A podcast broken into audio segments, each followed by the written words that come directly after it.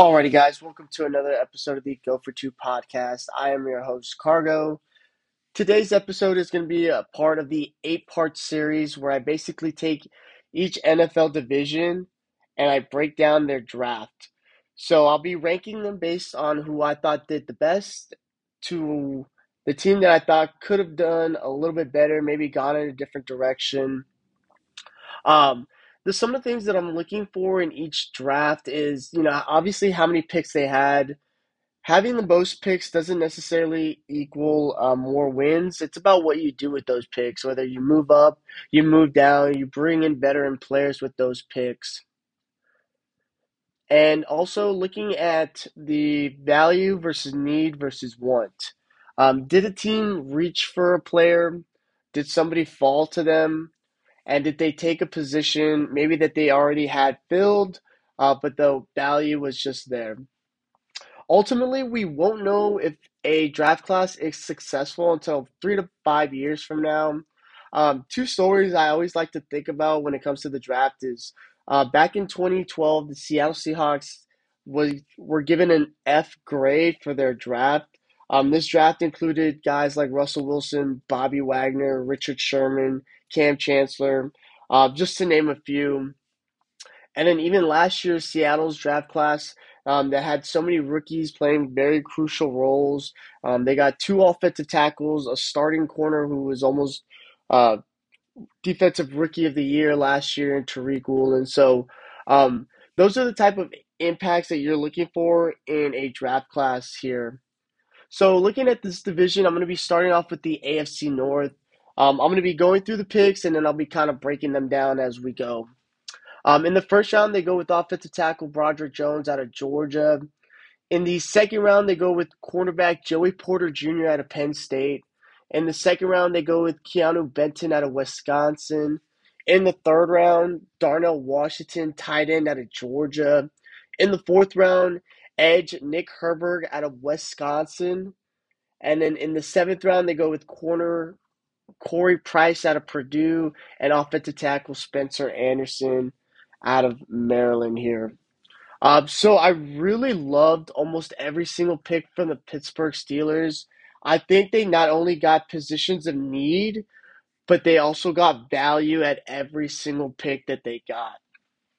So starting with the left tackle here, Broderick Jones, this was probably the biggest need for the Pittsburgh Steelers was that left tackle position. And I'm so happy that they traded up to get him. They basically jumped the New York Jets, who also had a position of need at left tackle, and they took him. I think Broderick Jones really fits the mold of what the Pittsburgh Steelers um, have been in the past, and that's a nasty, punch you in the mouth type of run game. Um, he's going to help this run game, and he's also going to provide that protection that Kenny Pickett needs in this offense. In the second round, they go with cornerback Joey Porter Jr. Um, this is a guy who a lot of people thought could have been, been a first round draft pick, fell into the first pick in the second round. So I love the position of need, and there's value as well there. Obviously, the cornerback position got a little bit of an upgrade. They have Patrick Peterson, who's going to be able to bring Joey Porter Jr. Um, along uh, in this process as well. And it's going to make him that much better. In the second round, they go with Keanu Benton. Um, this is a guy who's I think is going to be a day one starter. Um, so with that being said, uh, obviously love the value, love the need with Cameron Heyward. Obviously getting up there in age and this defensive line being a strength here. Now, in the third round, they go with Darnell Washington. This is literally a huge addition to this offense. Um, so what he can do right now for the immediate future is be a good blocking tight end as they try to fix this run game. And then with Pat Freiermuth, um, he's going to be able to help develop his receiving skills. If he can develop some kind of a a game as a pass catcher, uh, this is going to be go down as probably the best tight end in this draft. Uh, that's how much value and upside is there for Darnell Washington. Nick Herbig, the edge rusher out of Wisconsin, is the brother of Nate Herbig, the guard for the Pittsburgh Steelers. Um, a great value here. He's a guy that, you know, um, will be able to come into like a rotation.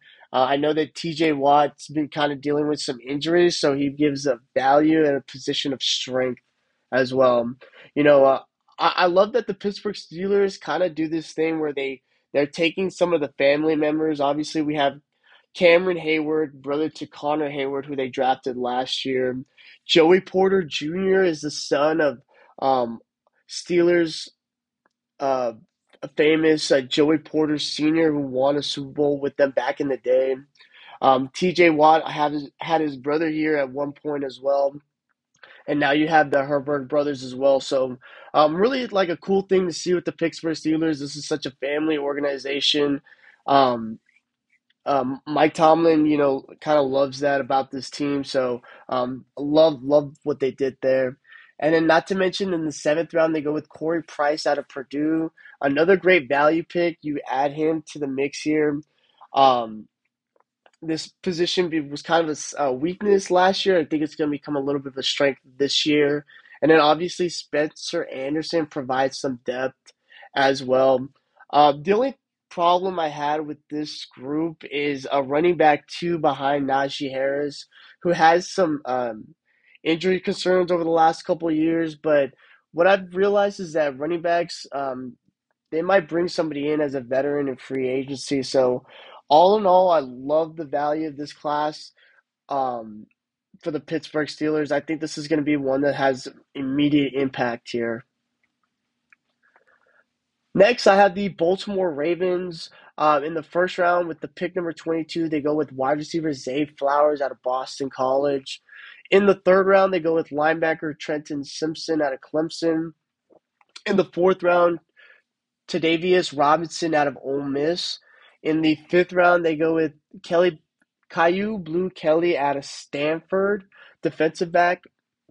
In the sixth round, they go with offensive lineman Malasala Amulu Aluvo out of Oregon, and then they go with um, Andre Bahis out of USC here. Um, they also signed um, rookie free agent cornerback Corey Mayfield Jr. out of UTSA. Um, I had to give a shout out to my UTSA guys here. So, uh, love that pickup for the Baltimore Ravens here.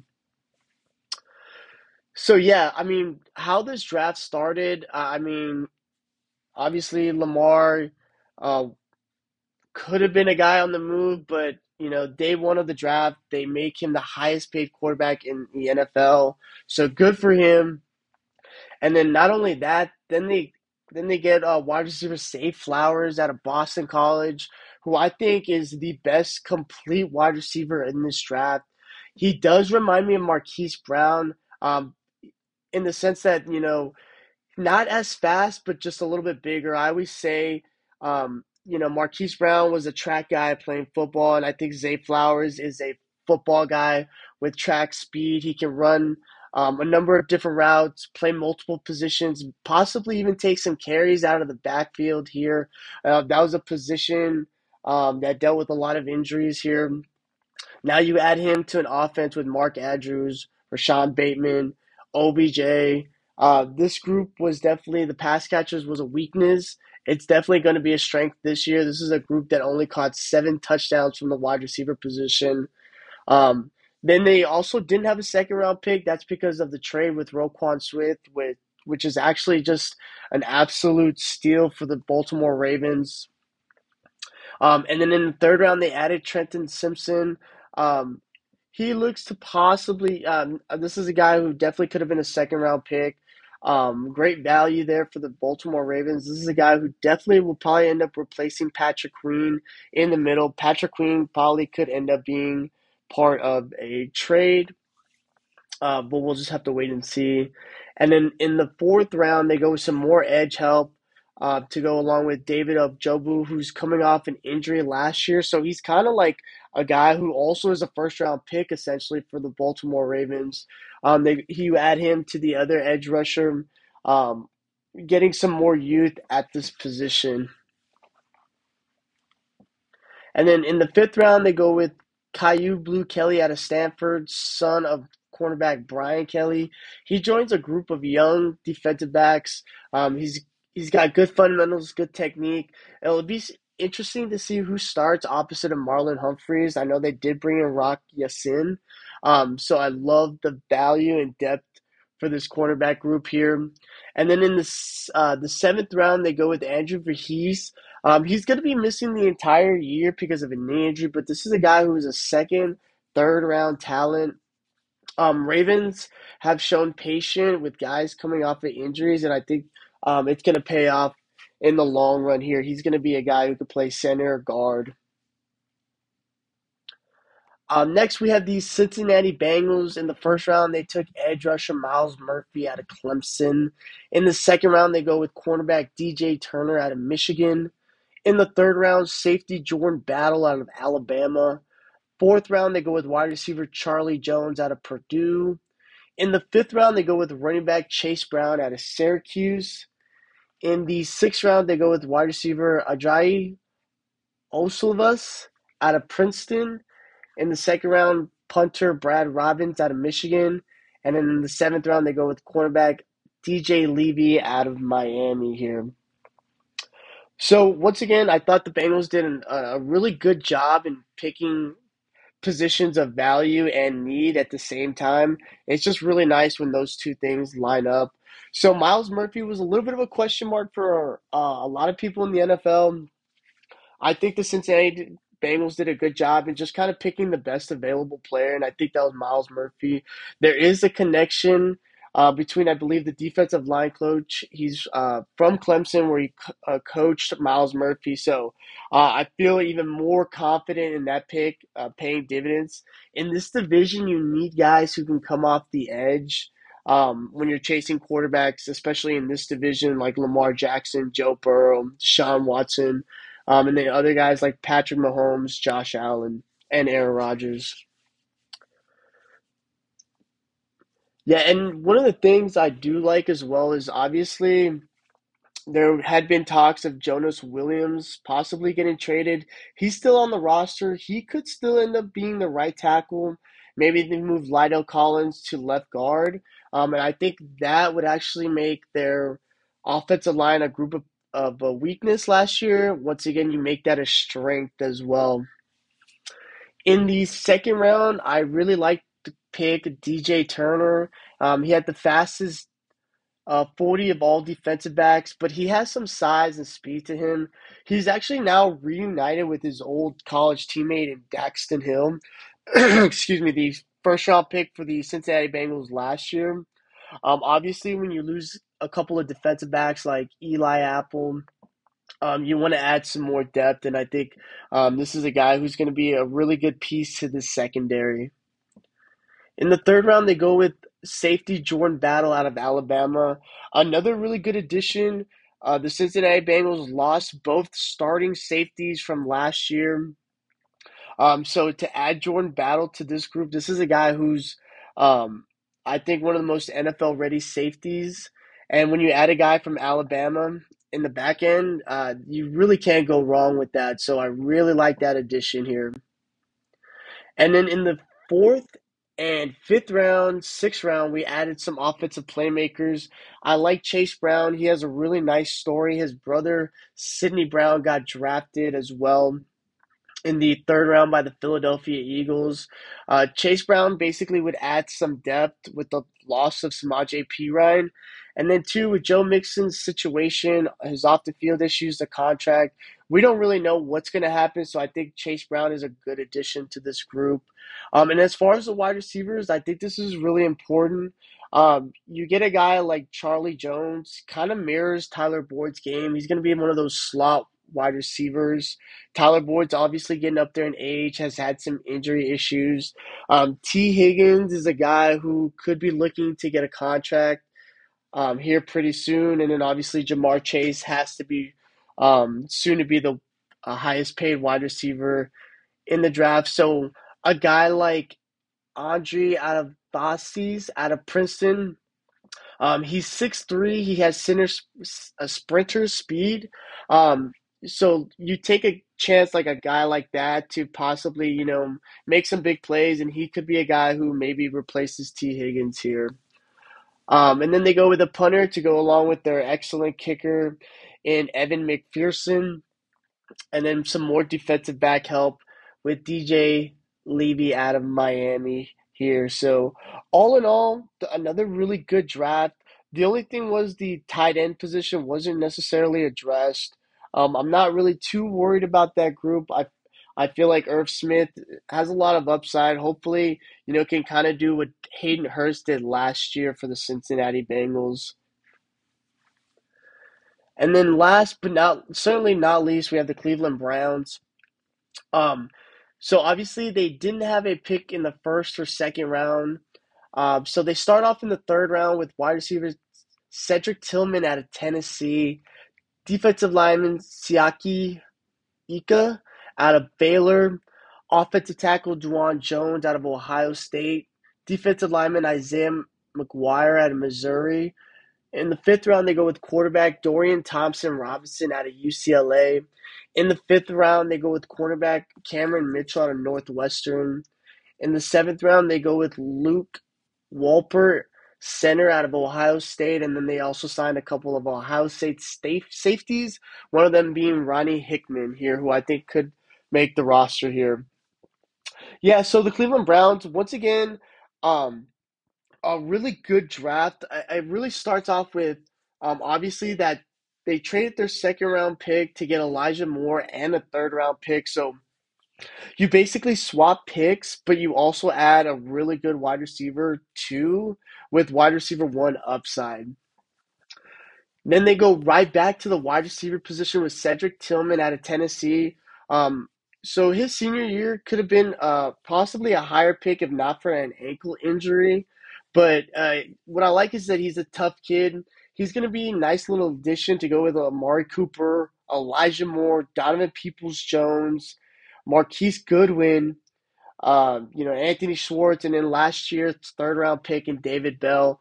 Um, this is a group that could possibly be like um, they're going to go deep every single play. Um, I think this could be really explosive for this offense. Um, obviously, running back, I think could have been addressed here at this spot. Uh, but I think the Cleveland Browns still have an opportunity of bringing somebody in via free agency here. Um, now, looking at their third round pick um, out of Baylor, um, this is a people eater. I think this is a good addition along with Dalvin Tomlinson. Um, one of the things that the Browns struggled in was stopping the run, and I think he's going to be a, a, a big part of this rotation here. In the fourth round, they go with Dawand Thanos Jones out of Ohio State. This is a massive human being. This is a really good value. Some people had him going as high as the first, possibly the second round. Um, and to get him in the fourth round is an absolute steal.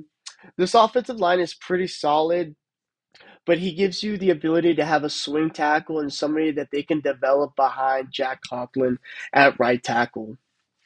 And Isaiah McGuire gives them some more depth at the edge position. Um, once again, this is also kind of a, a group that struggled to get after the quarterback last year. Um, getting Myles Garrett some more help is very crucial here. And then DTR enters a uh, quarterback room with Deshaun Watson, Josh Dobbs, and Kellen Mond. Um, really a good player here that's probably going to be a developmental quarterback here for the uh, Cleveland Browns.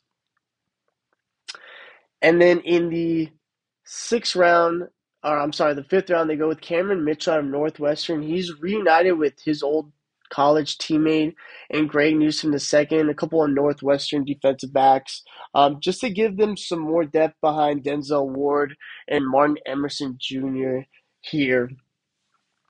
And then one of the best values I think in this entire draft is six round pick Luke Walpert out of Ohio State. Um, I think he could be uh, an eventual upgrade at the center position. Uh, once again, having some more depth on this offensive line is going to be crucial. Um, I think another year for Deshaun Watson in this system, it's going to make the Cleveland Browns a real contender this year. Um, all in all, with everybody in this division, uh, I really liked everybody's draft. It was really hard to kind of rank them out. Um, the only reason why I think the Cleveland Browns are um, this low is because they just didn't have a first or second round pick, but uh, tremendous value. Um, all four of these teams really draft well and they develop well, so it's going to be super exciting to see who comes out of the AFC North this year. Um, I think everybody has a great opportunity here, so uh, we'll just kind of have to wait and see. But um, that's pretty much all I got for the uh, AFC North here, guys. Let me know what you guys think. Some feedback, I would always greatly appreciate that. Uh, make sure to always go for two.